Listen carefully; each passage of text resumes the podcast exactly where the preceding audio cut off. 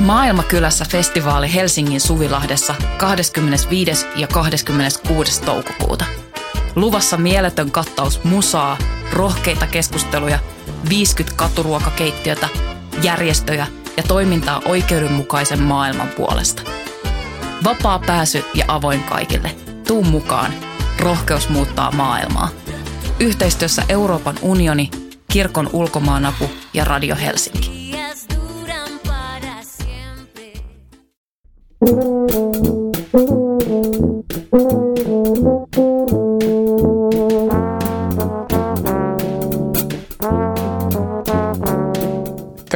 Teatterin politiikkaa podcastin pariin. Minä olen Voimalehden kustantaja ja kulttuuritoimittaja Tuomas Rantanen. Ja tänään täällä Voiman studiossa vieraana on pitkällinen näyttelijä Kati Outinen. Tervetuloa Kati.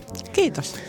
Mulla on semmoinen ajatus, että me juteltaisiin teatterin tekemistä, tekemisestä vähän laajemmin ja kutsumuksesta ja eetoksesta ja kaikista tämän tyyppisistä asioista, mutta voitaisiin silti aloittaa, aloittaa tästä nyt käynnissä olevasta teatteriesityksestä. Eli teatteri avoimissa ovissa menee huhtikuun lopulle asti sellainen, sellainen esitys kuin Talvisota. Joo. Se on Hanna Kirjavaisen ohjaama ja se koostuu kahden suomalaisen, kahden venäläisen ja yhden ukrainalaisen kirjoittajan teksteihin. Ja siinä sen kaikkia rooleja esittää kolme näyttelijää, eli sun lisäksi siellä on e, e, Ella Pyhältö ja Anna-Leena Sipilä. Pitää paikkansa. Näin on. Ja, tota, nyt mä haluaisin sulta vähän ensin kysyä, että haluatko sä avata tämän te- teoksen taustoja siltä osin, kun itse sen olet mieltänyt ja miten sä päädyit tähän hankkeeseen? Mä päädyin ihan sen takia, että mä oon tehnyt viime vuosina tosi paljon niin, että mä oon itse tuottanut ja ohjannut ja kirjoittanut ja tehnyt niin kuin kaiken itse ja mulla oli valtava kaipuu työryhmään. Mä sain semmoisen ihanan työryhmäkokemuksen ö, vuosi sitten keväällä Kyllikissä ja Ruunarissa komteatterissa, johon mä tein paikkaroolin. Joo, mä, mä, mä näinkin sen itse asiassa. Puhutaan Joo. siitäkin tuossa jossain vaiheessa. Joo. Kerro vaan, jatka vaan. Kyllä, kyllä. Ja se, se oli siis, tuli niin, kuin niin lämpö, ö, tuli itseen siitä, että kun tämä on joukkuelaji, tämä teatteri.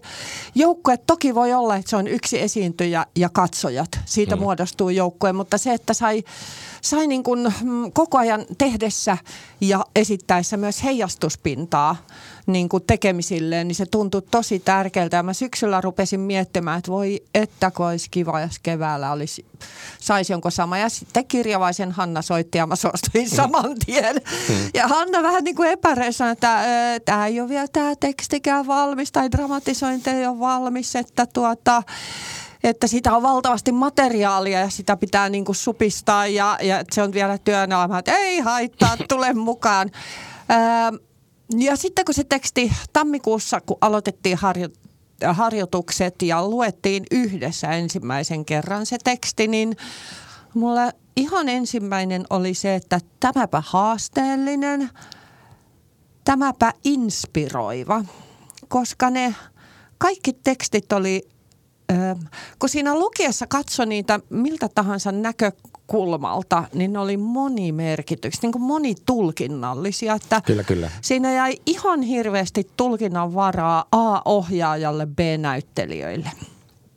Että sen niin kuin tehdessä olevalle prosessille. Sitten tuota, Öö, mä toki tiedän ja tunnen Ellan ja Anskin aikaisemmin, mutta sitten oli ihan niin kuin saman tien, ekan kerran kun tavattiin, tuntui, että hei, nyt tästä voi, niin kuin, että meidän välillä oli semmoinen hyvä – kuplinta ja kipinä. Ja... Se, se kyllä välittyy. Siis täytyy sanoa ihan tähän väliin, että, tota, että just toi teidän kolmen näyttelijän yhteistyössä, tähän on kehuttukin niin kuin muistakin medioissa huomasin, kun luin vähän Joo. arvioita, mitä tehtiin ja itse, itse kiinnitin näyttämällä huomioon, että teidän niin kuin keskinäinen dynamiikka toimii ihan poikkeuksellisen hyvin.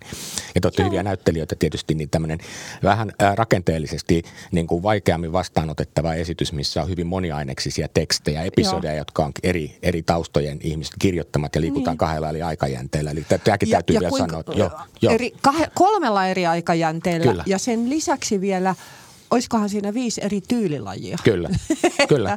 se on niin oikein kunnon sekamelska, joo. Se, se on tosi sekamelska, mutta nimenomaan se näyttelijätyö pitää sitä kasassa. Ja kuten, kuitenkin joo. olette niin pro ja sitten vielä huom, teidän niin kuin keskinäinen dynamiikka ihan toimii. Joo, se, se, se on niin kuin hämmästyttävän niin kuin ihana ja alusta asti. Se perustuu ihan hirmu pitkälle siihen, että, että kun mentiin lavalle, niin sai tilaa, oli helppo antaa tilaa, koska tiesi, että tuolta tulee jotain, mikä saa taas saa mut inspiroitumaan ja sitten taas mennään. Mm, Et mm. Se perustuu sellaiseen niin luottamukseen ja kunnioitukseen, että, että mm. noin noi Anski ja Ella ihan niin mahtavia. Ensinnäkin semmoisia niin tosi herkkiä, että heidän työnsä saa minussa niin kuin, syttymään tunteita. Hmm. Ja sitten tota, molemmat on tosi hyviä koomikoita, löytää niin kuin sen, sen tuota, koomiset vivahteet tosi nopeasti ja sitten myös löytää sen sen tragedian ytimen sieltä. Mm, mm. Ja, tota, ja sitten ihan semmoisia, että kun tuossa on niin valtavasti sitä materiaalia ja sitten mikä ihan ensimmäinen huomio oli venäläisistä ja ukrainalaisista teksteistä, että heillä on paljon tekstiä. Jaha. Että on eh, niin kuin puolet enemmän tekstiä kuin suomalaisissa. Ja, ja. niin, niin, tota, niin siinä alkuvaiheessa, kun eihän se ole, vaikka sen osaisi ulkoa, kun ruvetaan harjoittelemaan, se haittuu heti päästä, koska kun sitä sieltä tuleekin erilaisia impulseja vastanäyttelijöiltä kuin mitä on ajatellut, niin, se, se, niin kuin siinä mm, mm. tilanteessa se haihtuu päästä ennen kuin sit saa toistoja ja toistoja ja kokeiluja ja muita. Niin, niin tuota, mm, saattoi luottaa, että toinen auttoi pulasta.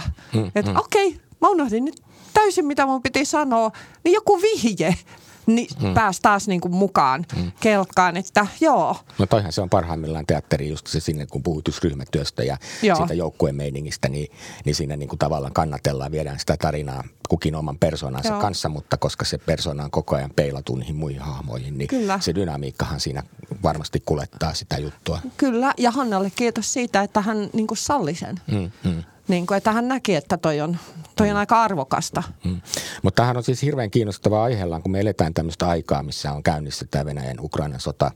Ja, ja sitten tämä talvisota aiheena taas niin perustuu siihen, että joskus vuonna 2009 Baltic Circle-festivaalin yhteydessä oli tämmöinen kirjoitustyöpaja, missä osa näistä kirjoittajista kirjoitti tekstejä, jotka liittyy talvisotaan. Mm. Ja näitä tekstejä me nähdään tässä ensimmäisellä jaksolla ennen Joo. väliaikaa. Ja toisella puolella sitten käsitellään, miten tässä tapahtui kaiken kaikkiaan siinä festivaalin kirjoitusjutussa ja millä lailla nämä eri kulttuurinäkökulmat sitten löivät niin kuin tekijöiden kohdalla jotenkin vastakkainkin. Mm, mm. Ja, ja sitten samalla peilataan tätä hetkeä liittyen tähän Ukrainan sodan tilanteeseen. Kyllä, Tässä on niin kuin hirveän monta eri momentumia ja sota on kaiken niin kuin ytimessä. Kyllä. Ja sitten kun talvisota alun perinkin on vielä semmoinen sota, jolla suomalaisilla on niin kuin myyttinenkin merkitys, kun se on selkeästi itsepuolustussota Kyllä. ja sikäli hyvinkin oikeutettu. Ja sitten taas venäläisessä historian kirjoituksessa se ikään kuin hukkuu Kyllä. aika monen asian alle, koska niin kuin tietenkin siellä kirjoitetaan sitä asiaa niin kuin heidän näkökulmastaan. Kyllä, kyllä. Että tämä on niin kuin todella monimutkainen vyyhti ja sitten kun se heitetään tähän Ukraina-juttuun, niin siinä on kyllä katsoja aika moisten niin kuin juttujen äärellä. Mutta minkälaisia ajatuksia tämä törmäyttäminen niin kuin nimenomaan sussa herätti, kun sä luit sen tekstiä ja lähdit tekemään sitä yhdessä muiden kanssa? No mun ihan ensimmäinen ajatus oli, että sodassa mikä ensimmäisenä kärsii on totuus. No näin. ja, ja koska ne, mitenkään se on järjettömän mielenkiintoista ollut ymmärtää tällainen asia, että näissä varsinkin tämän ensimmäisen puoliajan kohtauksissa, kun siellä on sotilaita, jotka ovat tilanteessa, hmm. he ovat olleet sen informaation varassa, mikä on sinä aikana ollut. Hmm. Me katsotaan kaikkea sitä jälkiviisaana. Niin. Eli siellä ne, ne niin kuin, ö, ö, ö, suomalaiset ja venäläiset sotilaat ovat sen informaation vallassa ja sen propagandan niin kuin läpäisemiä, mitä sinä aikana on ollut. Kyllä, ja kyllä. se piti niin kuin hyväksyä, että ne ei ole tiennyt sitä, mm, mikä on mm. totta, mitä me nykyisin tiedetään. Mutta me tiedetään nykypäivänä – venäläiset tietää eri totuuden kuin me. Ja kyllä, nimenomaan. Niin se, se on mm. niin kuin, siinä on kolmea eri totuutta päällekkäin. Se on, se on, se on, se on just näin, ja sitten meidän on vaikeuksia ymmärtää, minkä takia venäläiset ajattelee tietyllä tavalla, Joo. kun me ei olla oltu vaan sen niiden heidän tiedon välityksessä varassa, kyllä. vaan me katsellaan sitä asiaa ihan eri kulmasta. Siinä nä- näytelmässä toisella puoliajalla pyörii semmoinen taustaprojisointi, joka on sen ajan propagandalaulu tuolta tota, ö, ö, Venäjältä, mm-hmm. joka on siis, se on se on liikuttava ja se on kamala, koska si, mikä siinä maalataan, että mitä suomalaiset natsit ja fasistit niin kuin mm, mm, tekevät. Se, se on aika hurja ja Kyllä. siinä on terioilta kuvamateriaalia, siellä on niin kuin sen aikaisia mm. kuvamateriaaleja. Kyllä. Kyllä. Ja sitten miten sen tunnistaa propagandaksi, niin se on aina se tietty etäisyys pitää pystyä ottaa. Kyllä. Markus Leikola oli mulla täällä studiossa, kun haastatteli häntä tuota, tuohon meidän media, mediakasvatusnumeroon ja sitten podcastikin löytyy tuolta. Ja Markus kiinnitti huomiota siis mun mielestä se kiinnostava asia, että Ukrainan sota, että meistä näyttää Venäjän propaganda todella niin kuin kömpelöltä ja huonolta, mm. mutta se johtuu siitä, että se ei ole suunnattu meille, vaan se on suunnattu venäläisille. Niinpä. Ja sitten taas Ukrainan propagandaa me ei tunnisteta propagandaksi sen takia, koska se on suunnattu meille. No niin. Eli se on rakennettu niin kuin niiden narratiivien varaa, jotka meille on niin kuin selkeitä. Kyllä. Tällä ei tietenkään ole mitään sellaista vaikutelmaa, että Venäjä on jotenkin oikeassa ja Ukraina väärässä, mutta kysymys on siitä, että miten me tulkitaan niitä tietoja, joita me saamme. No niinpä. Ja, ja tämä on niin kuin se ehkä se avainjuttu. Ja se kyllä nousee esiin tässä esityksessäkin. Mm. Ja just sekin kohtaus, mihin ilmeisesti viittasit, missä nämä, nämä kollegasi esittelemät nuoret sotilaat juoksevat aina rivi kerrallaan ja lopulta tulevat sitten niin kuin intomielisesti ovat sitten ottaneet vastaan kaiken sen tiedon, mitä ollaan tekemässä ja Joo. miksi. Ja sitten siinä on tämä politrukki, joka on oikeastaan aika karikatyyrinen ja jotenkin vähän niin kuin propagandistinen, propagandistinen kuva itsessäänkin. Se on kuule, tiedätkö mihin se perustuu se Joo. tyylilaji siinä? Ihan sotilasfarsseihin, kyllä. mitä Suomessa esitettiin. Kyllä, Joo, kyllä. kyllä. Ja, mutta silloin tämä on niin kiinnostavaa, että se on aika uskaliaskin, koska niin kuin se suomalaisen mm. propagandistisen niin kuin politrukkikuvan niin. heittäminen siihen päälle. Ja sitten samaan aikaan se on niin kuin ihan totta, että niin kuin myöskin siinä silloisessa talvisodan ympäristössä neuvostoarmeijan politrukit niin kuin oikeasti oli niitä, jotka ammututti ihmiset sinne rajalle, jos ne perääntyivät esimerkiksi eh, silloin, kun oli sellaisia tilanteita, missä läpi ei päässyt. Että sehän oli niin kuin, ja tämä niin, on niin kuin tämmöisessä brutaalisessa sodan käynnissä edelleenkin olemassa olevia normeja. Kyllä. Kun me harjoiteltiin sitä, niin lähden harjoituksiin, niin oli uutinen, että, että Venäjällä on ikään kuin mahdollisuus jatkaa sotaa loputtomiin, koska heillä on ottaa niitä tykiruokaa sieltä vaikka mm. kuinka paljon. Mm. Ja näin, näin varmaan tapahtuu ja tietysti tämä vertautuu sitten myöskin samaan aikaan myös niihin propagandistisiin kuviin, että, että vaikka niin ei tapahtuisi, niin näin niin. me oletamme, että tapahtuu, koska se liittyy. Joo. Mutta ilmeisesti merkit piittaa siihen, että siellä nyt ikään kuin nämä vanhat perinteet suhteessa siihen, miten ajatellaan mies hukkaan esimerkiksi, niin, niin on kyllä aika. kaivettu komerosta esiin. Kyllä, kyllä. kyllä. Mutta mut tässä on tämmöisiä karikatyyrihahmoja, jotka on mun mielestä muutenkin aika uskallia kirjailijoita, mutta jotka nimenomaan liittyy just tähän, tähän tuota, tuota, tyylilajien niin kuin törmäyttämiseen. Kyllä. Ja yksihän niistä on se ukrainalainen kirjailija Maxim, joka löytyy Kyllä. sieltä. Sulla on semmoinen Rambo, Rambo tota, asu päällä suurin piirtein, että hän on siellä sotimassa nyt sitten. Se, se on itse asiassa, siinä on päällekkäin siis – Siinä on niin monta päällekkäisyyttä, mutta se on ö, suomalaisen kirjailija A.P.n fantasia, joka syntyy siitä huonosta omasta tunnosta, että hän on siviilipalvelusmies Joo.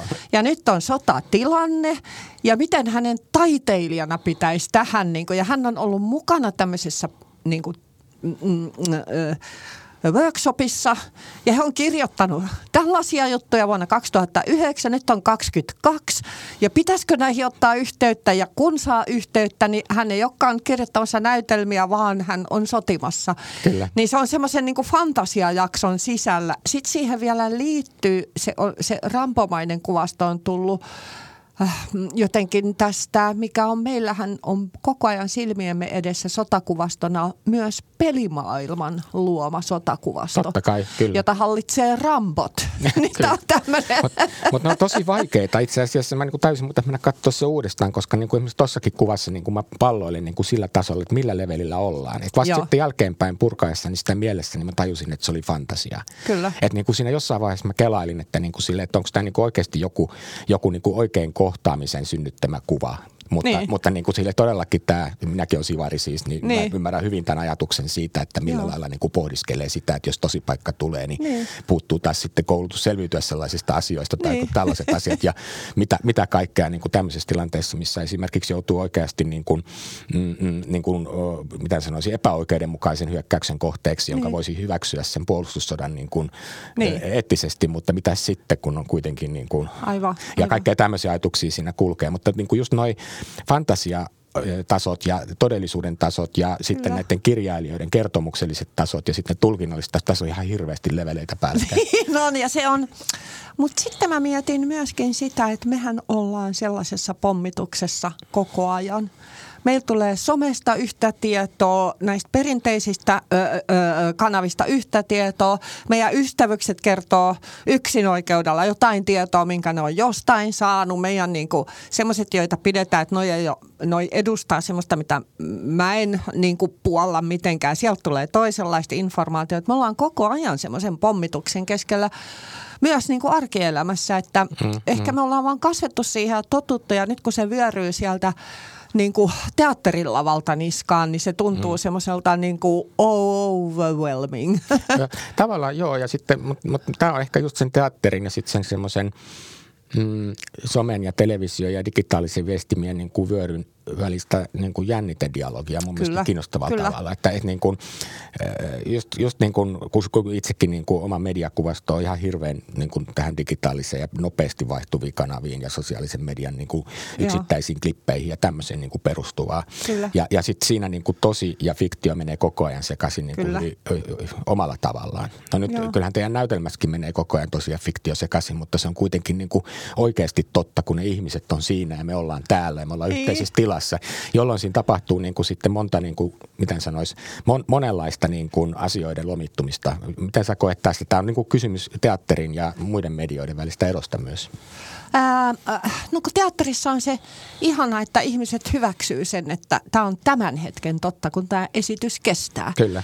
Ja, ja, tuota, ja siinä on helpotettu vielä sitä, että, että siinä on helpotettu sitä fiktiotasoa sillä, että siellä kaikki naiset esittää sotilaita. Mm-hmm. Siellä ei ole yhtään pyssyä. Siellä on puiset semmoiset niin kuin keppurat, niin kuin mitä lapset tekee pihalla. Joo, joo, kyllä. Et, et, et me ollaan niin kuin, ja me tehtiin tietoinen päätös siitä, että me ei edes yritetä selvittää, että, mitä, että ne on ihan oikeita asi, ö, ö, oikean näköisiä asioita, mitä silloin on siinäkin sodassa käytetty, koska silloin se fokus olisi mennyt niin kuin toisarvoisiin asioihin. Kyllä, kyllä, kyllä. Että, että vaikka tuossa on myös, näytetään niin kuin silleen muutaman sekunnin ajan jotain taistelun näköistä toimintaa, niin ne taistelut ei ole se pointti, vaan ne ihmiset siellä kyllä. taisteluiden keskellä. Toi, toi, toi, toi tuo mieleen, että nimenomaan Juha Manterehan teki tonne, tonne vanhaan Jukoon just tuntemattomasta sotilaasta neljän, neljän näyttelijän ensemblen kanssa tota, kaksi miestä ja kaksi naisnäyttelijää että niin kuin teki tämmöisen vastaavan tyyppisen, niin kuin, missä se sota kuvattiin. Esimerkiksi niillä oli jääkiekkomailat siinä. Niin, ja, ja, ja, ja, ja, se niin kuin, just, just sen takia, että niin kuin, jos niiden pyssyreplikantteja ja muiden tämmöisten kanssa riehuminen, niin se tuo siihen sitten taas just vie sitä huomiota johonkin muualle. Ja se näyttelijänä tuntuu niin pelleilyltä. Mm. kun siellä, että oh, no nyt mä oon näiden replikanttien kanssa täällä ja miten näitä oikeasti pitää. Mun pitäisi näytellä, että mua pelottaa niin, mennä tonne. Kyllä. Niin mun koko fokus on siinä, että miten mä tämän niin kuin... Leija Klemola sanoi kerran yhdessä mun haastattelussa silleen, että kun oli ollut näyttelemässä jossakin poliisisarjassa ja sitä oli hermostuttanut, kun ei saatu treenata kunnolla, miten asetta pidetään. Joo. Ja sitten rosvot tulee niin kuin johonkin tilaan. Niin kuin, ja eihän niin kuin näyttelijä, joka on koskaan pitänyt oikeaa asetta kädessä, niin se niin kuin, niin kuin niin. näyttelemisen näkökulmasta, niin sun pitää saada niin kuin fyysinen suhde siihen kappaleeseen. Kyllä. Ja kun se on kappale, jossa on niin kuin voimaa ja valtaa, niin, niin sen kanssa pitää niin kuin oikeastaan vähän harjoitella, että niin kuin osaa käyttää sitä valtaa niin, että se näyttää siltä, että sulla on oikeasti se vallan momentti. Että kun rosvo tulee pyssyn kanssa, niin se on pitänyt sitä pyssyä ties kuinka kauan. Niin, Sama niin. juttu sotilas, vaikka se olisi semmoinen nuori hauhia niin kuin tuntemattomassa, joka saa sen pyssyn kouraan, niin se kuitenkin, e, e, se, sitten se näyttää siltä, että se pyssy Joo. on niin kuin vasta sen kädessä tai jotain tämmöistä näin. Ää, me katsottiin myös tuo mm, Länsirintamalta, ei mitään uutta tämä, joka nyt oli Oscar-ehdokkaanakin. Ja siinä mä olin niin, kuin niin kiitollinen niistä taistelukohtauksista sen takia, kun siellä näytettiin, että ne nuoret sotilaat, jotka on saanut siis rauhan aikana sitä aseenkäyttökoulutusta, missä niin kuin ei tuhiekkaa silmiin, ei ole järjetön infernaalinen niin korvien kautta tuleva niin kuin metelisaaste, mm. öö, jossa näkee, niin kuin, että näin me mennään yhdessä rintamana tu- edetään, vaan se on niin kuin totaalinen kaos ja se pyssyt putoilee ja sä, menet, sä luulet meneväs niin kuin ka, niin kuin saman puolen ihmisen kanssa, mutta sä huomaatkin, että mä seuraankin vihollista. Että se on sellaista aivan sekamelskaa se taistelu mm, mm. Tota, kokemus siellä ja mun mielestä se näytti enemmän semmoiselta tosi tapahtumaa vastaavalta kuin ne niin kuin linjakkaasti etenevät aikaisemmat Joo, taistelukuvaukset. Jo, pelko ja ahdistus ja semmoinen inhimillinen Joo. näkökulma. Ja Kyllä. Tässä näytelmässähän on aika koskettava, koskettava tuota, tuota kohtaus – joka on nimenomaan ei liity talvisotaan, vaan siihen Ukrainan rintamaan, missä on tämä kaksi homokaveria törmää Joo. siellä ja sitten ne keskustelee kaikenlaista asioista, mutta ettei siinäkään niin kuin sille varsinaisesti sotaa, sodan kuvastoa käytetä, vaan siinä kuvataan Ei. sitä soda, sotaan liittyvää poikkeusolosuhteiden ja siihen kyllä. liittyvää pelkoa ja sitten nämä niin kuin sitä omaa suhdettaan siinä sitten miettii. Kyllä, kyllä. Et, et niin kuin tämmöiset niin kuin leikkaukset sodan todellisuuteen on semmoisia kuvia, mitä me tarvitaan tämän niin kuin päälle kaatuvan Joo. pommituksen keskellä. Kyllä, kyllä Joo. Mun, mun mielestä, vai mitä itse ajattelit? Kyllä, koska ne on ihmisiä, jotka siellä on. Ne ei ole, niinku, hmm, hmm. ne ei ole sotilaita, ne on ihmisiä. Joo, eikä, eikä se ollut mitenkään siinä esipuheessa, esipuheessa mikä oli tuossa käsiohjelmassa, niin viitattiin Hanna Aarenttia nimenomaan tähän totalitarismin ja väkivallan banalisoitiin arkipäivästymiseen, Joo. jonka keskellä me siis tietysti tietyllä tavalla ollaan nyt, kun me ollaan tämän, me, me koko ajan koetaan, ollaan järkyttyneitä siitä sodasta, mutta sillä välittyneesti, mutta se muuttuu koko ajan arkisemmaksi ja arkemmin. Nyt on sodittu ja sama kuva tulee koko ajan. Niin, niin. niin jollakin lailla niin me kaivataan ja tarvitaan jotenkin sitä semmoisia viiltoja siihen niin kuin arkiseen ihmisten kokemuksen maailmaan. Kyllä. Ja, ja jossain mielessä musta tuntuu, että teatterin kautta sen kuvaaminen on jopa helpompaa kuin edes hyvin tehtyjen. Totta kai telkkarissa voi tehdä dokumentteja, haastella Kyllä. ihmisiä, mutta jotenkin se teatterin läsnäolo niin kuin tuo sen sillä lähemmäksi, eikö vaan? Teatterin vapaus myös. Mm. Teatterin, niin kuin, että tuossa tehdessä, kun mä ymmärsin, että täällä voi tehdä mitä vaan.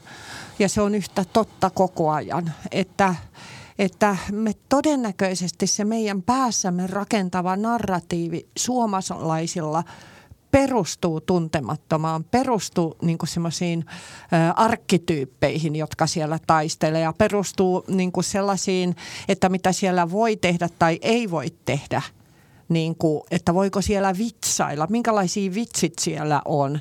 Mm. Ne on kaikki semmoisia, mitä me ei tiedetä, koska ainakaan mun, mun isovanhemmat, siis mun isoisät, ei ole koskaan mulle kertonut siitä, miten ne oli ne ajat siellä, kun mm, he mm. niin kuin taistellut. Ja tota, mm, mm, kun me kaikki ollaan jotenkin mielikuviteltu sitä, öö, enemmän tai vähemmän mielikuviteltua niin ihmisiä, jotka torjuu täysin, jotka ei ollenkaan ajattele, mitä se voi olla, niin öö, voi ottaa mielikuvituksen niin kuin kokonaisvaltaisesti käyttöön sitten. Kyllä, kyllä. Joo. Kyllä, kyllä. Ja, ja tota, mm, mutta mitä sä ajattelit, että katsoja saa tästä mukaan kotiin Mikä sä toivot? Melkein siis ihan kaikkea tätä, mitä me ollaan keskusteltu, että hän pohtisi – hmm. omalta osalta ja omaa suhdettaan niihin asioihin. Hmm. Siinä on myös, menee läpi linjan semmoinen, siellä on semmoiset niin kohtalottaret, jotka on semmoisia, mitenköhän myyttisiä hahmoja. Ja sekin oli vielä yksi taso muuten, joka niin, kyllä. kesti oma aikansa ennen kuin mä tajusin, mitä siinä on, mutta kyllä sekin on ihan ymmärrettävää, Joo. kun sitä ajattelee, että, että just ja, niin, ja kertomuksen niin, langat ja niin edespäin. Kertomusten langat ja, ja se narratiivi ja, ja, ja että jos ajattelee niin kuin jostain – että 50 000 vuotta sitten tai 50 000 vuotta eteenpäin, että näitä narratiiveja on. Ja että se esitys minun mielestä lopussa ehdottaa, että se niin kuin tämän narratiivin, tämän sotanarratiivin ikään kuin lanka katkaistaan, hmm. niin se ehdottaa sitä, että, tai kysyy sitä, että voiko, onko välttämätöntä, että on tämmöistä sotanarratiivia hmm. jatkuvasti vai voisiko sen ajatella niin, että se katkaistaan. Mä muuten suosittelen kaikille tässä ajassa ja myös niille, jotka on nähnyt meidän näytelmän. Mä oon lukenut äh, tässä tekoajan sivussa siis ton äh, äh, Aleksejevna, Svetlana Aleksejevnan neuvosto-ihmisen loppu ja sinkkipojat. Ja sitten äh, Rutger äh, uudet silkkitiet. Ja se uudet silkkitiet varsinkin oli semmoinen avaava, että miksi Ukraina on niin tärkeä ja ollut aina, mm, mm. Ö, kun se, sitä on vallattu puoli ja toisin. Ja sitten tota, noin niin, neuvostoihmisen loppu on kirjoitettu vuoden 2009 tai julkaistu vuoden 2009 jälkeen, kun meidän näytelmässä on ihan kuin olisi siitä kirjasta suoraan niin kuin pätkiä. Ja tota, kun mä luin sen sen takia, että mä että miten helvetti tämä konflikti jatkuu ja jatkuu. Mm, ja miksi mm. tämä alkoi ja miksi tämä meni tähän pisteeseen. Niin se oli jotenkin ainakin minulle tosi silmiä avaava. Siis näissä kirjoissa kirjailija on haastatellut ihmisiä ja äh, mä luulen, että vähän niin kuin dramatisoinut litteroidessaan niitä haastatteluja haastatteluja, että poiminut niistä ytimen. Joo, ja se on, se on hyvin, työtä. Niin, että se, se on mun mielestä niin kuin tosi, tosi hienot kirjat, semmoiset koruttomat ja kauhean suorat. Joo, kyllä, kyllä se historia nimenomaan Venäjän ja Ukrainan välillä esimerkiksi, niin sehän on tosi monisäikeinen ja, ja myös niin kuin Neuvostoliiton ajankin alkuvaiheessa, niin se mitä puna-armeija teki Ukrainassa mm. Mahnovitsin alle tälle jengille, niin kyllähän se niin kuin oma lukunsa on kanssa kaikki tämä. On, on, on. on. Äh, mut, mutta hei, tota, äh, mä voisin vielä yleisemmin kysyä äh, tota, väkivallan näyttämölle viemisestä, koska sehän on aina semmoinen kuin omanlaissa. Niin kuin tässä on ratkaistu se mun mielestä tosiaan niin päin, että se oikeasti kuvaa niiden ihmisten tuntoja eikä niitä taistelun tilanteita. Joo. Mutta toinen toisenlaista väkivaltaa, niin sä olit just siinä Lauri Maijalan ohjaamassa Runara Kyllikki-esityksessä, missä taas sitten, ää, mikä on tämä vanha Kylätaskun klassikkonäytelmä, joka herätti hyvin paljon huomiota silloin 70-luvulla. Muistaakseni Joo. Turkka teki sen silloin Kotkaan. Joo. Ja myöhemmin Helsinki 90-luvulla, sä muuten näyttelit siinä, mä huomasin. Kyllä. Saat kohta kertoa siitäkin, mutta se on niin kuin silleen kiinnostava näytelmä, kun se kuvaa nimenomaan tämmöistä seksuaalista vallankäyttöä rakenteellisella tasolla ja konkreettisesti. Ja tässä näytelmässä, missä, mikä tämä Laurin ohjaus oli, niin siinä oli vielä käännetty niin, että näyttelijät esitti niin kuin vastakkaisia sukupuolia. Kyllä. Eli miesoletetut näyttelijät esitti naisrooleja ja toisin päin, Kyllä. jolla niin kuin pehmennettiin sitä jatkuvaa niin kuin psyykkisen ja fyysisen väkivallan tuntua, joka siinä näytelmässä on. Joo. Ja, se oli minusta kiinnostava ratkaisu nimenomaan just että väkivallan näyttämölle tuomisen ja tässä ajassa ehkä jotenkin melkein niin kuin on niin. vaikea kuvata seksuaalista väkivaltaa jotenkin ihan vaan simuloiden sitä suoraan. Mutta mitä sä tuumit tämmöisestä? Mä tuumin semmoisesta, että se teki jotenkin sen väkivallan vastaanottamisen helpommaksi. Joo, se oli ja, tota, ja sitten se Lauri korosti myös sitä kyläyhteisön osuutta, että siinä koko kylä, kyläyhteisö osallistui siihen kiusaamiseen. Ja mä luin Iida Rauman hävityksen juuri. Ja mulla pöydällä tuossa odottamassa vuoroa. Ja se on siis, se on siitä ihana kirja, että siinä ei ole piilevää raivoa vallitsevaa tilannetta kohtaan, vaan se on suoraa ja se on älykästä ja se on niinku viiltävän analysoivaa. Että se ruunari kyllikki sijoittuu siihen aikaan, missä missä on ollut vallalla ne kasvatusmetodit, mitä Iida kyllä. Rauma suomi kirjassaan. Ja se oli niin kuin hämmentävä sisarteos jollain lailla tälle ruunarille ja kyllikille. Tosi kiinnostavaa. Nyt entistä innokkaammin yritän löytää Joo. aikaa sen lukemiseen. Kyllä. Joo, ja mä en, Pystynyt sitä Iidan, mä en pystynyt sitä kirjaa laskemaan käsistäni, kun mä myös – Mä myös kävin sieltä Runnarian kyllä, työryhmänä tietysti puhuttiin näitä, että siinä on koko kyläyhteisön kaikki miehet ottamassa kiinni sitä juuri armeijasta tullutta nuorta miestä. Hmm. Ja ne päättää tämmöisenä kollektiivisena rangaistuksena, että seksuaalinen häväistys, että paljastetaan sukupuolielimet mm, kaikelle mm. kylälle. Että miten semmoinen on mahdollista? Miten ne on niin kuin kyennyt? Miksi ei kukaan ole huomannut, että tämä on väärin? Näitä asioita mm. ei ratkaista näin. Mm.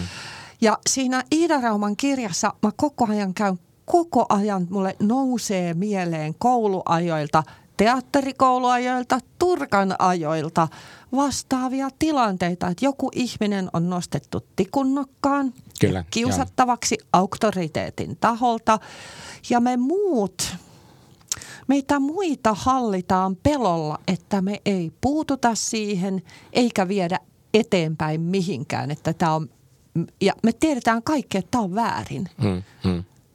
Ainakin osa tästä on väärin. Kyllä, kyllä. Ja, ja, ja me ei pystytä, me pelätään, että me ei saada sitten ikinä työpaikkaa tai me, meidät potkastaan koulusta pois tai jotain.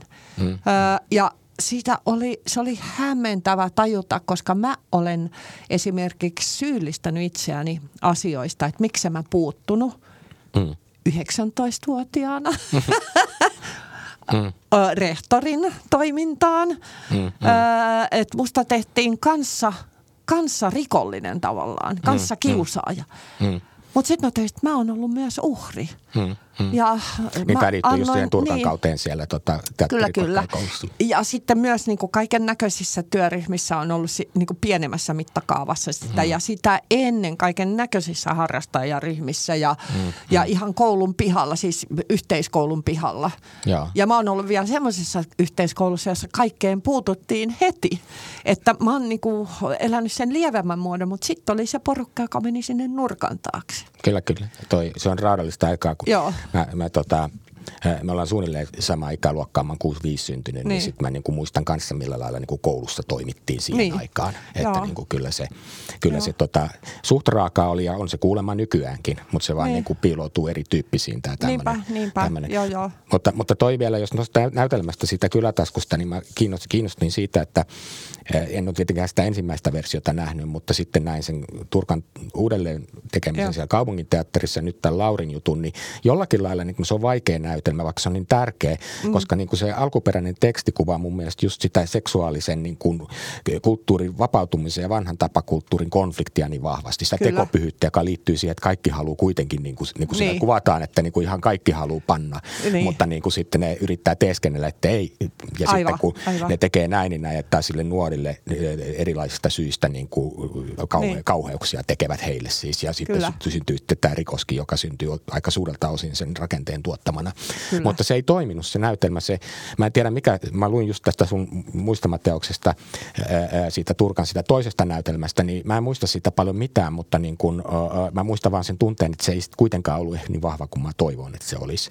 Ja tämä Laurinkin juttu, niin vaikka se oli kiinnostavaa ja rakennettu, niin jotenkin musta tuntuu, että se, niin se ydin, joka on niin karkea, niin se on jotenkin siihen kontekstiin, siihen alkuperäiseen ympäristöön aika vahvasti sidottu. Mitä sä tuumat? Mä luulen kanssa. Mä luulen kanssa, että siinä oli jopa, siis kun meillä oli nuoria katsoja, niin että ihmiset eivät ihan kaikkea, siis kun kieli on muuttunut, mm. niin ei ihan ymmärtänyt niitä vivahteita, ihan sitä puhuttua kieltä. Niin sekin, sekin. Sinne tuli tämmöinenkin mm. asia. Öö, ja tota, sitten kun se on vaan niin, ja sitten mä luulen myös, että se on niin vaikea vastaanottaa, kun se on niin kammottavaa. Se on aika kammottava. niin. ja, mutta just se on niin helpompi ollut ottaa semmoisena aikana, kun se, niin kuin se konflikti on niin paljon vahvempi. Voi Kyllä. olla, Joo. luulisin. Mutta tämä on joo. ihan arvailua. Tai se vo, joo, hmm. joo en mä tiedä, sitä on nämä molemmat versiot, se Turkan versio, me tietysti niin se oli fyysisesti silleen, että siinä hypittiin ja riehuttiin ja siihen aikaan oli ideaali se, että kaikki on niin oikeita ja se väkivallan teko – mm, teko. Mm. Että sitten kun toi Anna Paavilainen teki tämän Play Rape. Se on merkittävä, mä usein Joka on niin kuin merkittävä siitä. teos. Ja, ja tuota, mä kävin katsomassa sen. Ja sitten siinä on semmoinen, mä kävin katsoa, että se oli kansallisteatterin lavalla. Ja Anna oli siinä semmoisen kohta, että se makaa siinä ja, ja näyttelee tämmöistä raiskattavaa olevaa. Ja sitten hänellä on niitä keskusteluja, niitä keskusteluja, että miten tämä nyt kannattaisi tehdä. Ja hän vaan makasi, että tehdään tämä miten vaan, niin häneen sattuu. Ja, ja kuinka monessa kertaa hän on, hän katsoo tätä kansallisteatterin kattoa. Hmm. Niin kuin, ja on tämmöinen passiivinen raiskattava. Hmm, hmm. Ja sitten se vielä äh, asettaa sen kysymyksen öö, tosin aika he- heikosti siinä, ja mitä mä mietin kanssa silloin tehdessä, että miksi tämä kuvasto on aina tämä? Hmm. Koska ruunarissa ja kylkissä sehän niin kuin myös ruunar ei halua tehdä, niin kuin se, ruunar ei halua tehdä niitä seksuaalisia tekoja, mihin kyläyhteisö hänet ikään kuin työntää, työntää. pakottaa. Ja myös stigmaa siis olisi, kun hän on valmis semmoisiin. Mutta, mutta sitä kuvastoa ei niin kuin, se on ihan mahdoton tuoda lavalle se semmoinen niin kuin – henkisen pakottamisen kuvasto. Kyllä, kyllä. Mutta sen takia just se etänyttäminen, mikä tässä nyt oli ratkaisuna just, niin. että sukupuolet näyttelijöillä oli niinku roolien kanssa ristissä. Tätä samaahan on niinku seksuaalisen väkivallan kuvauksen osalta niin sovellettu tosi paljon mun mielestä just sen Annan playrapein jälkeen. En tiedä, Joo. oliko se vaan niin, että kaikki ovat keksineet sen saman asian erikseen vai onko niin, että se Annan vaikutus oli niin suuri. Mutta mä näin niinku sinä vuonna niinku viisi tai kuusi esitystä, jossa se osui vielä, tai se ollut sinä vuonna, mutta parin vuoden sisään.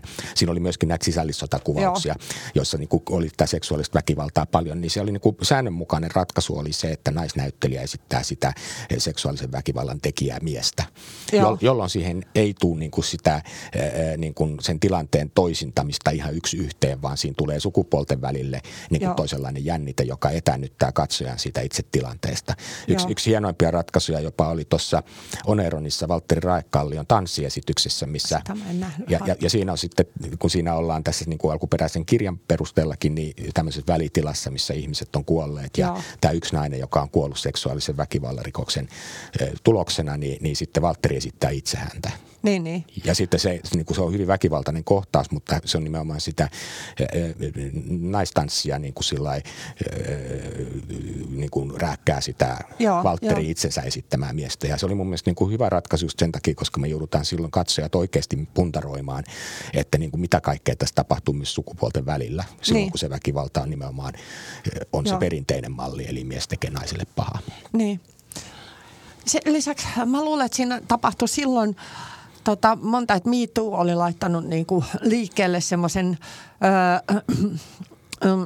sekä elokuva- että teatterin tekijöiden ja tanssia, siis kaiken esittävän taiteen tekijöissä semmoisen ison prosessin, että siitä vastuusta myöskin, että miten tämä, että jos toisintaa sen kuvaston, niin yllyttääkö? Niin. Mm. Niin kuin, että pitääkö yllä sitä rakennetta. Juurikin näin. Ja kun sen kääntää päinvastoin, niin näkeekö sen niin kuin myös sen kipeyden ja sen, ö, myös sen naurettavuuden, että kun se on niin, se on niin kliseinen. Hmm. niin kuin tarinankerronnassa. Hmm. Öö, ja sitten mä taas on sen jälkeen ja sitä ennenkin, mä oon niin kuin aika kategorisesti kieltäytynyt semmoisista, kun mä oon tekijänä – kyllästyin silloin Turkan aikaan niin, niinä vuosina, kun mä olin valmistunut, että kun jatkuvasti jouduttiin miettimään, että miten nyt tämäkin väkivalta kyllä, toteutetaan. Kyllä. Kun silloin mä olin sitä mieltä, että se voisi koreografioida. Hmm. Se voisi tehdä tanssin keinoin tai sirkuksen keinoin tai minkä tahansa keinoin, että kun täällä näyttävällä kaikki tietää, että se ei oikeasti tapahdu, niin hmm. sen voisi viedä vielä niin kuin enemmän pois siitä oikeasta. Joo, kyllä, kyllä. Mutta se, ja mä olin vaan tottu, totaalisen kyllästynyt, niin sitä mä tajusin, että nyt mä voin palata. Että mun ei tarvitse enää niin kuin mm. olla tekemättä niitä, koska muutkin ajattelevat, että saattaa olla joku toinen keino kyllä. Niin kuin ilmaista tämä sisältö. Ja kyllä. se sisältö on se, että siinä on joku, joka, jota nöyrytetään, johon käytetään väärinvaltaa. Kyllä. Ja jolle tapahtuu niin kuin, ö, ö, mielelle, sielulle ja ruumiille tapahtuu hirveitä asioita. Kyllä, kyllä. Ja kyllä me ehkä jotenkin, jos tänä, äh, sä puhut just tästä Turkan kaudesta, jolloin sä olit siellä itsekin teatterissa ja tähän törmää niin kuin vähän päästä, että, että tietysti se Turkan aikakauden yksi tuotos oli siis se, että se fyysinen keho tuli näyttämölle vähän voimakkaammin kuin aikaisemmin, Joo. ja niin kuin hyvässä ja pahassa. Kyllä. Ja sitten niin kuin mulle, tai en ole ehkä sanonut tässä podcastissakin aikaisemmissa jaksoissa, mutta että niin kuin, kun tota, ää, Julia Lappalainen ja Ruusu Haarla teki sen ää, Turkka kuolee näytelmän, mikä oli musta kiinnostavaa, kun tekijät itse eivät ole sitä Turkan aikaa laikaan kokeneet, mutta rekonstruoivat sen niin kuin suhteessa siitä, miten se heidän mielestään näkyy vieläkin teatteri tekemisessä jollakin lailla. Ni, niin he olivat, vaikka olivat kriittisiä siihen perintöön nähden monessa, niin sanovat, että kyllähän se niin kuin myönteistä oli se kehon tuominen näyttämällä, mutta ongelma oli se, että, että tota, se, se, oli naisvi, se oli naisvihamielinen, siis Kyllä. siis ihan totaalisen, joka niin kuin tulee vastaan koko ajan. Ja sitten toinen ongelma oli myös se, että sit se käytti sitä metodia semmoisena, että se pyrki hajottamaan muuttelemaan ihmisten mielen Kyllä, päästäkseen manereista eroon ja sen hinta oli liian kova. Nämä oli niin kuin Niin. ne suurimmat virheet. Mutta mut niin sit, kun sitä on pitkien traumojen jälkeen, ja siellähän koulu oli sekaisin aika pitkään sen jälkeen mm, vielä. Se olit jo siinä vaiheessa niin kuin ura tekevä näyt, näyttelijä. Mutta mitä, mitä sä itse luonnehtisit tässä sun kirjassa niin lähelle kuin muistan. Mä eilen, eilen selasin se uudestaan vielä tätä Joo. juttua varten, niin musta aika hyvin kuvailet just sitä, sitä niin kuin, että millä tavalla niin kuin teatterikoulutuksessakin niin kuin pitää ruveta avaamaan niitä klippejä, mitä on silloin syntynyt. Kyllä, kyllä. Ja kato, kun siinähän on ollut se, että seuraajat on jatkanut, jo- joiden metodit on ollut sitten viety vielä potenssiin jo, johonkin. Että tota, äh, niin kutsutut jälkiturkkalaiset, että mm. se on vielä siinä sekoittamassa. Mun mielestä se Ruusun ja Julian äh, esitys, jonka mä näin tuottaa noin niin Riihimäen teatterissa, Joo. niin oli tosi ansiokas.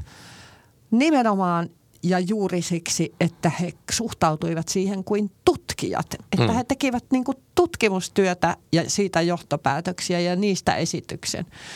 Öö, se on kestänyt hämmästyttävän pitkään. Silloin kun mä toimin professorina tuolla teatterikoulussa, niin Sä olit 11 vuotta siellä Joo, opettajana nimenomaan. kyllä. Joo. niin siinä sanotaan, että kahdeksan, yhdeksän ensimmäisen vuoden aikana mulla oli yksi, yksi semmoinen iltapäivä ö, ö, ykköskurssilaisille muistaakseni, jolloin mä tein Turkan metodilla ö, ö, harjoitteita. Ja tota, sitten mä rupesin itse katsoa viiden vuoden jälkeen, että tässä on niin järje häivää. että Ei nämä harjoitteet ei tuo mitään lisää siihen, mitä opetetaan niin kuin muilla keinoin ja jotka kajoaa vähemmän niin kuin ruumiilliseen koske, koskemattomuuteen. Sitten tota, mutta mä tein, koska opiskelijat aina kysyivät, että minkälaista se oli. Ja sitten muutamana viimeisenä vuosina mä en enää tehnyt, koska ei enää opiskelijoita kiinnostanut, hmm. koska, koska tuota, ö, se, niin se hämmennys opiskelijoiden niin 2000-luvulla ö, alussa syntyneiden opiskelijoista, kun ne katsoo sitä touhua ja tekee, niin ne ei, niinku, ne ei ole puolesta eikä vastaan, eikä siinä on vaan silleen, että okei, ja mitä sitten? Ja sitten mä taisin, että no niin, hyvä. Nyt tämä rupeaa menemään luonnostaan niin kuin luonnollisesti pois, koska tätä metodia ei enää tarvita mihinkään. Mm. Mutta se keho on jo löytynyt. Sitä Keho on löytynyt kertaa. toi, niin. Kyllä, kyllä. Joo.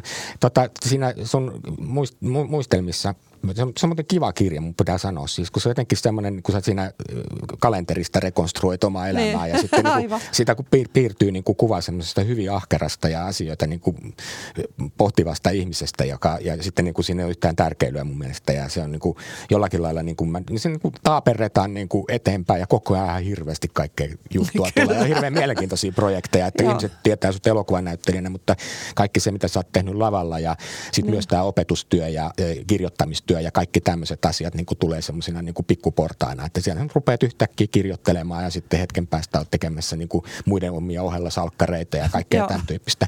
Joo. Mutta tuosta opetustyöstä, niin siitä mä otin oikein ylös, kun sä siinä niin kuin pohdiskelet, että, tota, että sä haluat, että siellä on siinä opetuksessa metodina jotenkin ilo, luottamus ja vapaa tutkimus. Näin, joo. Ja sitten mä niin yhtäkkiä ajattelin, että kun sä oot kuitenkin turkkalaisen koulun käynyt ja sitten sen, kun tämmöisiä käsityksiä, ilo, luottamus ja vapaa tutkimus, niin tuntuu, että ne on jotenkin niin kuin antiteesi sille semmoiselle. Ne tavallaan onkin. Joo. Joo. Öö, ne Se ilo on tärkeä. Ilo on ihan hirvittävän tä- tärkeä. Ihan senkin takia, että näyttelijän työstä se esiintyminen, se, että te, joko kameran edessä tai yleisön edessä tai mikrofonin äärellä, mm. se on se, niin kuin se, mihin tähdätään. Mutta 90 prosenttia siitä työnteosta on se, miten valmistaudutaan siihen hetkeen. Kyllä. Ja jos se on ilotonta mm. ja jos se ei ole vapaata tutkimista, niin silloin niin kuin tulee hyvin nopeasti eteen se, että leipiintyy siihen ammattiin tai vaihtaa alaa. Tai, tai synkistyy. Tai, tai synkistyy tai, tai niin- katkeroituu tai jotain. Joo, tulee paha olla. Joo, kyllä. Ja esimerkiksi nyt kun puhuttiin koko alkuohjelma tästä äh, talvista näytelmästä, niin siinä oli nämä kaikki läsnä. Joo. Niin kuin ilo, ö, ö, vapaa tutkimus ja muuta, että sehän oli hyvin paljon sitä myös työryhmältä, että me tutkittiin, että mitä hittoa tämä materiaali, mitä tämän kanssa voi tehdä. Kyllä, kyllä. Ja sitten se raakuvaaminen jotenkin sillä lailla vaan niin kuin farsin keinoin niin kuin niin. samaan aikaan, kun se viittaa tähän sotaan, niin siinä tulee just semmoisia niin tyylilajikonflikteja, että niin kuin niin. katsojankin pää menee solmuun, mutta se voi olla ihan, se voi olla ihan hyväksi. Mutta mä sanoisin, että tässä on tämmöinen sukupuolijakauma, hmm. että mieskatsojien päät menee solmuun ja naiskatsojien ei niin paljon. Saat, saattaa hyvinkin olla. Ja mä luulen, Mut, että siellä mm. on se, että kun heillä on se intti käytynä miehillä. Mm, toisilla, toisilla ei. Toisilla, toisilla ei. Tai se vaatimus ollut se, suvun esimerkiksi Kyllä. puolelta siihen. Mutta, mutta toinen juttu kanssa, mikä nousee esiin tuossa sun muistelmissa, niin, niin just tämä ajatus, että kun sä oot ollut niin kuin musikaaleissa ja kaikissa, mm, mm. ja sitten niin kuin ne, jotka on seurannut vähemmän teatteria, niin saattaa mm. just mieltää sut mieluummin tämmöisinä niin kuin Iiris Rukka-tyyppisissä hahmoissa Kyllä, ja näin päin pois. Mutta se selvästi niin kuin oot nauttinut ja tykännyt niin kuin myöskin tästä tämmöisestä ilottelevista teatteriesityksen lajeista. Ja, ja sitten samalla kun sä kerrot, miten sä niin kuin pienenä niin kuin harrastit nokkahuulun soittoa ja kitaran soittoa ja balettitunssia, se on niin kuin kaikki. Kyllä. ja, ja, ja, niin, ja niitä kaikki pystyy soveltaa tänä päivänä teatterissa. Että mulla on sellainen mm. produktio, jota harvemmin esitetään, kun se on äh, niin kuin nyky, äh, nykymusiikkia, missä on tuota noin niin Try Me Good King niminen tunnin kestävä teos, jossa tuota, äh, Pia Freund, soprano, kasasi tämmöisen Libi Larsen kirjoittanut libreton, eikö säveltänyt, ja libretto on tuon Henrik kahdeksannen vaimojen kirjeitä ja, ja puheita siis telotushetkellä. ja niin, se ei ole semmoinen niin maailman helpoimmin kaupattava, mutta se on niin kuin musiikkifestareilla toiminut tosi hyvin ja me ollaan menossa tänä vuonna Imatralle esimerkiksi hmm. musiikkifestareille sen kanssa, niin, niin, niin tuota, mm, siinä mä saan soittaa taas nokkahuilua. ja Henrik Kahdeksannen säveltämää barokkimusiikkia, mm. että ei vähän mitä. Että niistä on niinku yllättävää hyötyä ollut koko elämän ajan niistä kaikesta, mitä mä silloin harrastin. Kyllä, kyllä. Ja mun piti kysyä enemmän, mitä sä oot päätynyt alalle ja muuta, mutta meidän aika ei sen kauheasti riitä, mutta siinä kirjassahan sä kuvaat kyllä sitä nimenomaan, että teillä oli se koulu, koulussa se kyllä, Ilman Nukarisen näytelmäkerho, kyllä. joka tuntuu olevan erityisen niin kuin ratkaiseva, missä suoraan pääsit kuitenkin niin kuin soveltamaan kaikkia niitä harrastusosaamisia, mitä sullakin oli. Kyllä, koska se Ilmo Nukarinen niin kuin harrastajaporukan vetäjänä oli salliva. Ja. Hän antoi kaikkien tuoda mitä ikinä mm. vaan, niin kuin, ja sit siitä sitten kaikesta siitä materiaalista jotenkin mm. runnottiin joku näytelmä kasaan. Mä muistan, mun äitihän oli siellä Oulun kylässä Saksan opettajana, ja tota, okay. mä kotona aina kuulin, se oli suakin opettanut, niin. mutta paita koska puhuttiinkin siitä. Mutta äiti aina kertoi siitä, se myös ihailista Ilmon niin kuin tapaa, että, että se sanoi, että se on kyllä kove, korkea tasosta siis se opetus, kyllä. mikä siellä on. Kyllä, se on niin kuin poikkeuksellista ilmeisesti Joo. siihen aikaan. Niin kuin. Ja Ilmo oli ollut siis tuolla ylioppilasteatterissa. Joo. Ää, ää, ää, aika montakin vuotta. Hmm. Niin kuin opiskeluaikoina ja niin, että hän oli sielläkin saanut sitten sinä aikana, kun hän oli siellä ollut, niin hmm. tutustunut eri tapoihin tehdä teatteria. Että. Ja mä, kun mä luin sitä, että siitä sun kirjasta, niin mulle tuli mieleen, kun mulla on ollut täällä nyt podcastissa tänäkin vuonna niin kuin just kouluissa toimivia ihmisiä ja sitä, mitkä puhuu lasten ja nuorten teatterista ja te- teatterin harrastamisen mahdollisuuksista, niin tuli jotenkin semmoinen olo, että, että näitä nukarisia tarvittaisiin niin kuin vähän enemmänkin tonne kouluihin. Oi että, se olisi ihan joka koulu yksi nukarinen. Öö, se on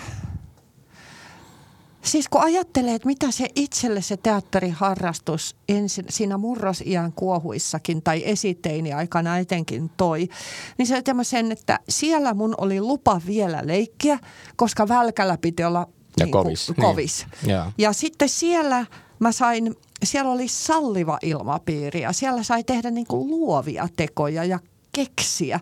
Että kun sitten taas siellä oppitunnilla paneuduttiin faktoihin – ja siellä sai tehdä musiikkia ja siellä sai tanssia.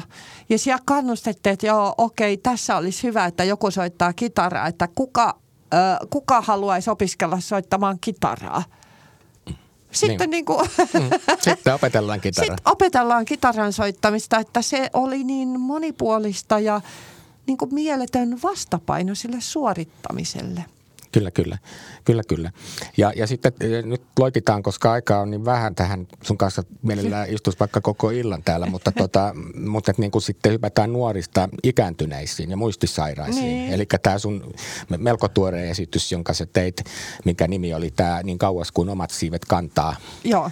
esitys, joka on sun itse kirjoittama ja rakentama ja Joo. ilmeisesti vieläkin kierrät sen kanssa laitoksissa. Ja tämä oli musta kiinnostavaa, miten sä puhut siitä ajatuksesta, miten tehdään paikkasidonnaisia esityksiä ja viedään niin kuin erilaisten hyvinvointipalvelujen asiakkaiden äärelle teatteria. Ja tämä nimenomaan Joo. kertoo vielä muistisairaasta. Kertoa siitä vähän sen. No se on semmoinen, äh, äh, toi äh, Lehtosen Jussi teki väitöskirjaa esityksistä, jotka viedään niin kuin erinäköisiin äh, niin kuin semmoisiin yhteisöihin, mistä on äh, jostain syystä ei ole mahdollista niin, niin kuin mennä teatteriin. Ja mä nappasin sen sieltä, kun mun tehtävä professorina oli yrittää näitä tutkimuksia myös jalkauttaa perusopetuksen pariin, niin se kolahti muhun heti, koska mä oon kiertänyt niin kuin silloin ä, ammattini alkuvuosina komteatterin kanssa ympäri Suomea ja vienyt paikkoihin, missä sitä ei se ole. pesarikko, joka kiersi joo. pitkin maailmaa suoraan sanoen. Kyllä, joo. joo. Niin, niin tota, ä, sitten mä tajusin, että tämä on myös keino, että opiskelijat pääsee ä, ä, niin kuin pois siitä teatterikoulu äh, niin kuin kuplasta. Joo, joo. Ja Jussi toi ikään kuin sen laittoks, tämän tietotaidon ja mä toin tämän sitten tämän, mm, mitä mä olin komissa kiertämisestä saanut ja sitten tämä professorin, että miten tämä kurssi järjestetään, miten se etenee. Ensin tehdään tämä, sitten tehdään nämä asiat ja sitten nämä. Öö, ja siellä mä myös mietin, että, että, että, että, että tämmöinen kiinnostaisi mua itseäkin. Joo. No sitten kun mä loppuprofessori, mä olin 52-vuotias ja yhteiskunta tarvitsee 50-60-vuotiaita naisia vähiten missään. Mm. Eli mä olin niinku tyhjän Ei, päällä. Eikä ihan noinkaan, ne on just niitä, jotka niinku oikeastaan niinku on pääyleisö meidän teattereille ja kaikille kulttuuripalveluille. Aivan. Siihen nähdään niinku... vähän paradoksaalista, että no, niinku kyllä, ei meinaa lavalla löytyy tilaa. Niin, mutta sitten tota noin, niin, sit mä tajusin, että mä tämän teen ja sitten sain tilauksen. Äh, ja sitten mä, että siihen oli apuraha, joka ei ole kovin, iso. Se on harjoiteltu mun olohuoneessa tästä syystä. Mulla ei ole mitään mahdollisuutta työhuonetta vuokrata. Mulla on mun vanhoja vaatteita, mun vanhoja huonekaluja lavastuksena.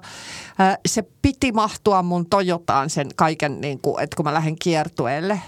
Ja sitten pikkuhiljaa siitä sitten mä sain kannustusta ensi illassa niin kuin, että mä voin lähteä sen kanssa kiertää, olisi hyvä. Ja sieltä, siellä olleita ihmisiä soitti, että kun sä Oulussa tänne esitit, niin pääsisikö sä Lappeenrantaankin tai Mikkeliin tai nyt mä olin justiinsa viime syksynä Rovaniemellä, mulla oli kaksi esitystä, että toki kun mulla ei ole mitään, ö, ö, ei säätiön eikä niin kuin val, niin kuin näiden mitään tukia siinä, se esitys on melko kallis.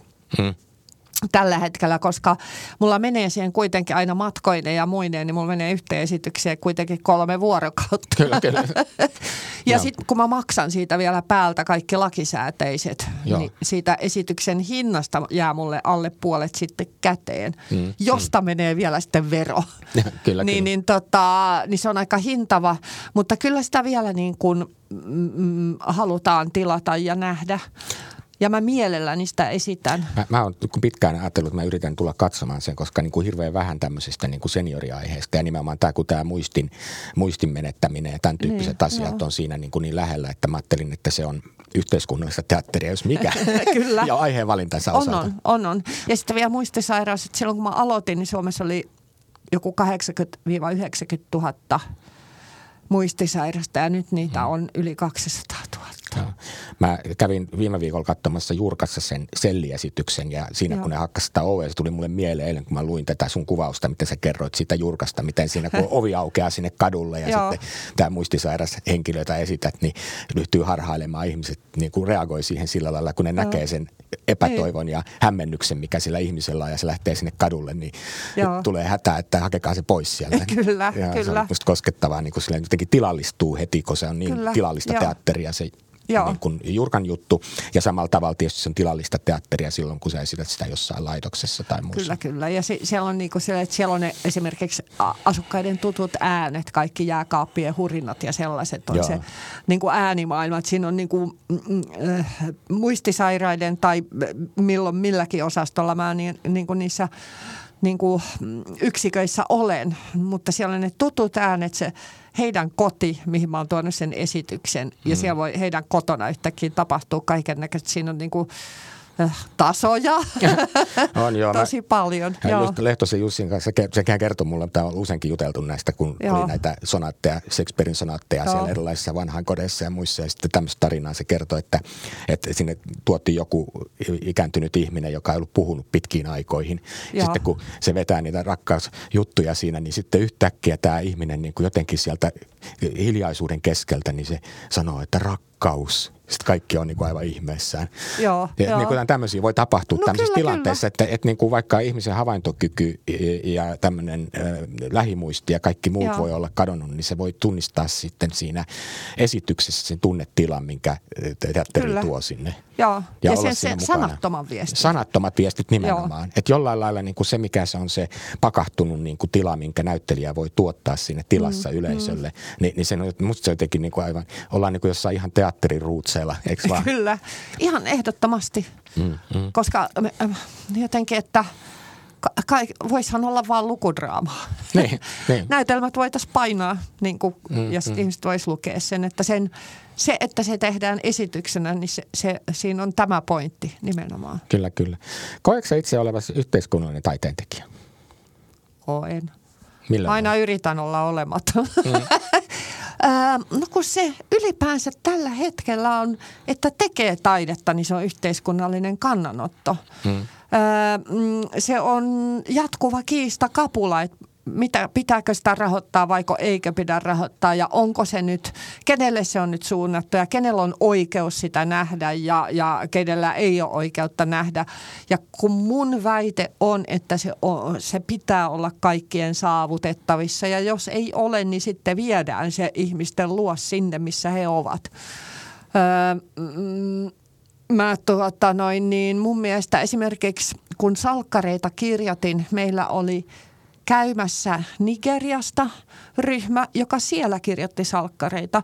Ja siellä salkkarit, sitä rahoitti paikallinen Kela, koska siellä oli iso AIDS HIV-epidemia ja hyvin ö, kivikautiset parannuskonstit. Just niin. Ja he, he rahoitti, että sinne salkkareihin laitetaan se fakta, että näin saat hoitoa ja rokotus ja tällainen lääkitys ja kun huomaat oireet.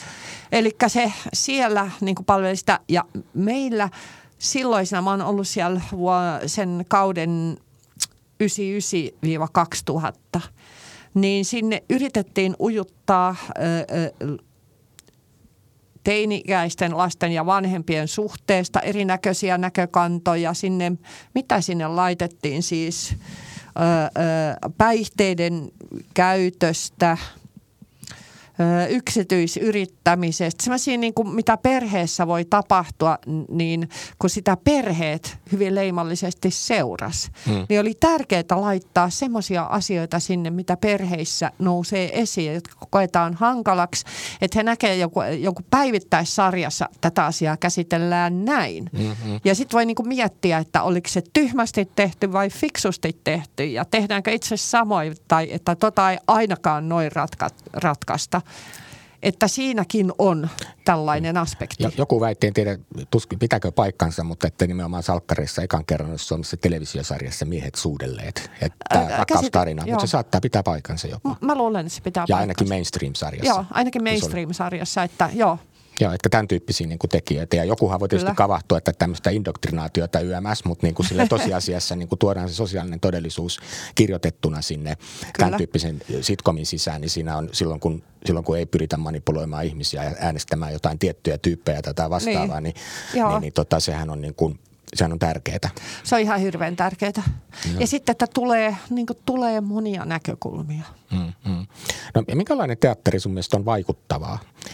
Sä kirjassa puhut, että sä kavahdat kaikkea tämmöistä niin kuin kannanottavuutta sinänsä mutta, niin kuin, mutta se ei varmastikaan tarkoita sitä, etteikö niin kuin semmoista juuri kuvaamasi kaltaista vaikuttamista niin kuin silti Joo, se, se kantauttavuus on kun se on tuppaa olemaan niin kuin aina yksipuolista. Mm. Ja mä oon semmoinen ihminen, mä just mä olin haastatteltavana sellaiseen teokseen, öö, öö, missä niin kuin mä en ollut etukäteen tajunnut, että tässä tätä asiaa käsitellään vain tältä yhdeltä tulokulmalta. Ja sitten mä luin sen haastattelun haastattelun aikana mulle tuli semmoinen, että mä en saa nyt sanoa kaikkea, mitä mä tästä ajattelen. Hmm. Sitten kun mä näin sen niin kuin auki kirjoitettuna, niin mulla oli pakko pyytää, että, että sitä ei äh, liitetä siihen. Koska mun näkemys, mä näin aina sen molemmat mä näin tämän puolen asiasta ja tämän puolen asiasta. Ja mitä mä mietin, että hmm. kumpi on parempi vai voisiko näistä saada yhteensä jonkun kompromissin vai pitäisikö nämä molemmat hylätä ja ottaa joku kolmas. Niin, niin tuota, ja se oli mun omaa tyhmyyttä, että mä en ole älynnyt, että on tämmöisestä kysymys, että ihan kategorisesti tarkastellaan vain yhdestä tulokulmasta. Hmm. Ää, niin, niin tota, mulle myös vaikuttivinta taidetta on semmoinen, ää, missä mä saan pohdittavakseni asioita äh, tai että mä tunnen asioita myös semmoisten, äh, semmoiselta kantelta, mitä mä en ole tullut ajatelleeksikaan. Hmm, hmm. Ö, mutta siis mähän on saanut niin kuin valtavasti emotionaalista niin kuin pureskeltavaa myös ihan niin kuin puhtaista komedioista tai ihan viihdepläjäyksistä mm, kuvista hmm, hmm. Niin kuin museossa, että hmm. mulle se voi tulla mistä vaan ja mä oon kauhean salliva sen suhteen, että, että olisi – olisi kaikenlaista. Ja sen lisäksi, kun mä tuonne Kajanin runoviikolle Sä oot kerran... siellä taiteellisena johtajana. Joo. Joo mä ja olin sen kerran... kirjoittanut, että täytyy yrittää mainostaa, koska se on arvokas tapahtuma. Ikinä en ole ollut, ajattelin ensi kesänä yrittää tulla. Mutta niin kun mä oon katsonut sitä ohjelmalistaa ja, ja, ja tota castingia, niin kyllä, mä, kyllä mun mielestä se on sellainen tapahtuma, joka kannattaa noterata. Mutta kerro siitä. Niin, no se kato se ohjelman rakentajana. Mä, mähän kuratoin tavallaan sen ohjelman. Niin mä mietin, että Kajaanissa keskellä kesää – sinne tulee ne meidän fanit, jotka niin kuin arvostaa, kun siellä on leimallisesti, siellä on semmoista niin kuin sanataiteeseen ja sanankäyttöön ja hyvin niin kuin pohdista, pohditaan isoja asioita. Siellä pohditaan mm kuolemaa ja sairautta ja elämää ja rakkautta ja tällaisia asioita, mitä runoilijat pohtii. Mm, mm. Mutta myös esittämisen keinot on niin vahvasti esillä, niin. että silloin aikana, kun mä näen runoviikko, kun mä en ole mikään suuri runojen niin. tuntija, vaikka pidän runoista, niin. Niin, niin mä ajattelen, että se ei ole niinkään mun tapahtuma, mutta nyt mä oon niin havahtunut siihen, että se ohjelma on hyvin esittävää. Kyllä, kyllä. Koska sitten on olemassa runofestareita, niin kuin kirja, jossa mm. niin kuin keskitytään kirjallisuuteen ja täällä keskitytään, että – ihmiset keskenään jakaa sen esittämisen keinoin. Kyllä. Et siellä on ihan puhdasta runolausuntaa, siellä on ö, tota, uutta kotimaista ö, draamaa, siellä on kaiken maailman, että mä pyrin sen jotenkin valkkaamaan mahdollisimman monen näköisiä ja m- monesta teemasta ö, olevia esityksiä sen takia, että siellä on niin valtava kirjo katsojia – Hmm. Ja se festarin arvo on se, että oh, mä haluan nähdä tuon esityksen, okka, mä en saanut siihen lippui, mutta puoli tuntia myöhemmin alkaa toi. Hmm, hmm. Että kun mä oon täällä festareilla ja nämä on lähekkäin nämä kaikki, että menisinkö katsoa ton, vaikka ei ihankin niin kuin, ton hmm. otsikon perusteella ei ole ehkä mun heiniä. Mm. Ja se on se festari. Mähän leffafestari. Tämä on ihan kuin Sodankylässä. Niin. Että niin kuin sama juttu, että niin kuin jos et pääse siihen leffaan, niin se ottaa minkä tahansa toisen. Sä tiedät, että niin kuin se on sen verran hyvin niin kuin kuratoitu, niin. että kaikki on hyvää. Niin. Ja sama Joo. varmasti tuolla. Kyllä, kyllä. Ja sitten kun pa- paljon niin kuin ihmiset valitsee, että menee katsomaan ö, ö, esimerkiksi esityksiä, joista ne ajattelee, että on samanmielinen kuin minä. Että siinä on semmoinen niin samanmielisyysharha, mikä on joka puolella tällä hetkellä. Hmm. Mutta sitten, että menisikö katsoa, että joku tutkii tätä samaa asiaa, mistä mä oon kiinnostunut niin jostain toisesta tulokulmasta. Ja, ja sitten siellä on myös sävellettyä runoa, että siellähän on konsertteja aika paljon, hmm. että Viime vuonna mulla oli 40 tapahtumaa, vähän vajaa 40 tapahtumaa. Mä olin, että tämä oli ihana, rauhallinen tahti ja kaikki kerkesi nähdä kaiken, että tästä mä pidän kiinni. No, tänä vuonna taiteilijat oli tehnyt semmoisia esityksiä, että mulla on nyt 50 tapahtumaa siellä Majapulassa. Mahtavaa. Kyllä, mutta se johtuu myös siitä, että suurin osa katsomoista on 80 paikkaisia, koska Kajaanin kaupungin teatteri on vielä ensi kesänä isossa Rempassa, remontissa. joo. Niin, niin tuota, sit mä ajattelin, että se, se on niinku kuitenkin yli 130 paikkainen. Mm, mm. Vai onko se jopa 160? pa- No en me vannomaan. Niin kaksi 80 paikkaista katsomaan yhteensä yksi teatterillinen. Että siellä on niinku vaan kaksi eri esitystä. Kyllä, kyllä, kyllä, kyllä. Hei, vielä tässä lopuksi voisi kysyä, että mit, mitäs muuta sulla on tulossa? Siis nyt toi Kajani tulee kesällä ja sitten tämä pyörii huhtikuun loppuun tämä talvisota. Joo. Ja, ja tota, onko sulla siinä välissä taas jotain vai, vai tota, suunnitteletko vaan? Ja jos suunnittelet, niin haluatko kertoa, mitä suunnittelet? Mitä mä Anja Erämajan ja, ja Tuija Rantalaisen kanssa kier- kierretään Anjan runoista tehdyn ö, ö, esityksen tai runoillan, musiikillisen runoillan kanssa. Ja sitten mut on kaivettu naftaleidistä. Mä oon yhtäkkiä kaiken maailman TV-sarjoissa esittämässä hulluja mummoja. että niitä mä tässä loppuvuonna teen. Se vielä täytyy sanoa tuossa, kun sä kerrot tuossa kirjassa, just kun sä heittänyt vähän päästä freelanceriksi, vaikka sulla on niin kiinnitykset ja sitten sä vaan päätät ryhtyä freelanceriksi ja ajattelet, että jäät ihan työttömäksi, niin kyllähän siinä niin kuin niitäkin jaksoja varmaan on, että ei aina ole puhelin soinut, mutta noin hirveän paljon sulle on löytynyt mielenkiintoista keikkaa koko ajan, että sut kyllä halutaan On. hommiin, Mä, mä oon siitä tosi kiitollinen. Mä oon tosi onnellinen siitä. koska se freelancerin niin kuin polku on vaan haastava. Se on haastava ja sitten kun se tulopuoli, välillä se on niinku ylenpalttista ja välillä se on niinku ihan niinku nollalinjaa, niin se eläkekertymähän on sitten mitä Joo. sattuu. Niin nyt mä oon varsinkin nyt tosi kiitollinen, että mulla on töitä, koska mulla on eläke edessä kolmen vuoden päästä. Hmm. Niin, niin tota, että on ihana kun on töitä, että saa kerrytetyksi sitä eläkettä. Koska mä myös odotan sitä, koska silloin mä saan omistautua kaikelle ihanalle täydestä sydämestä, niin kun Kyllä, mä pääsen kyllä. eläkkeelle. Että, joo. Kyllä vaikka kutsumushommissa on, niin kyllä se niin kuin arjen selkänojakin on ihan hyvä hankkia. Ja Kyllä, kyllä. ja on kiitollista, Joo. jos sen pystyy tekemään. Me, me ollaan aika lopulla. Mä voisin kysyä sulta sen ö, naivin kysymyksen, minkä mä oon kysynyt muiltakin. Mä teen niistä sitten lopulta joskus jonkun koosteen. Mutta mä oon kysynyt vierailta usein sitä, että mm, en enempää enkä vähempää kuin, että mikä on taiteen merkitys. Uh, Sä oot sanonut se jo moneen kertaan tässä, mutta nyt saat tiivistää uudestaan. Taiteen merkitys on antaa meille eväitä ratkoa elämän merkitystä. No niin, tähän on mahtava statement. Kyllä. Kiitos, kiitos, Kiitos. Kati Outinen. Ja tähän on hyvä päättää. Tämä on siis Teatterin politiikkaa podcast, jota julkaisee Voimalehti. Ja minä olen Voiman kustantaja ja teatteritoimittaja Tuomas Rantanen. Ja tänään ohjelmassa vieraana ollut näyttelijä Kati Outinen. Kiitos Kati. Kiitos. Ja kiitos kuulijoille. Kuulemiin ja seuraava kerta. Thank you.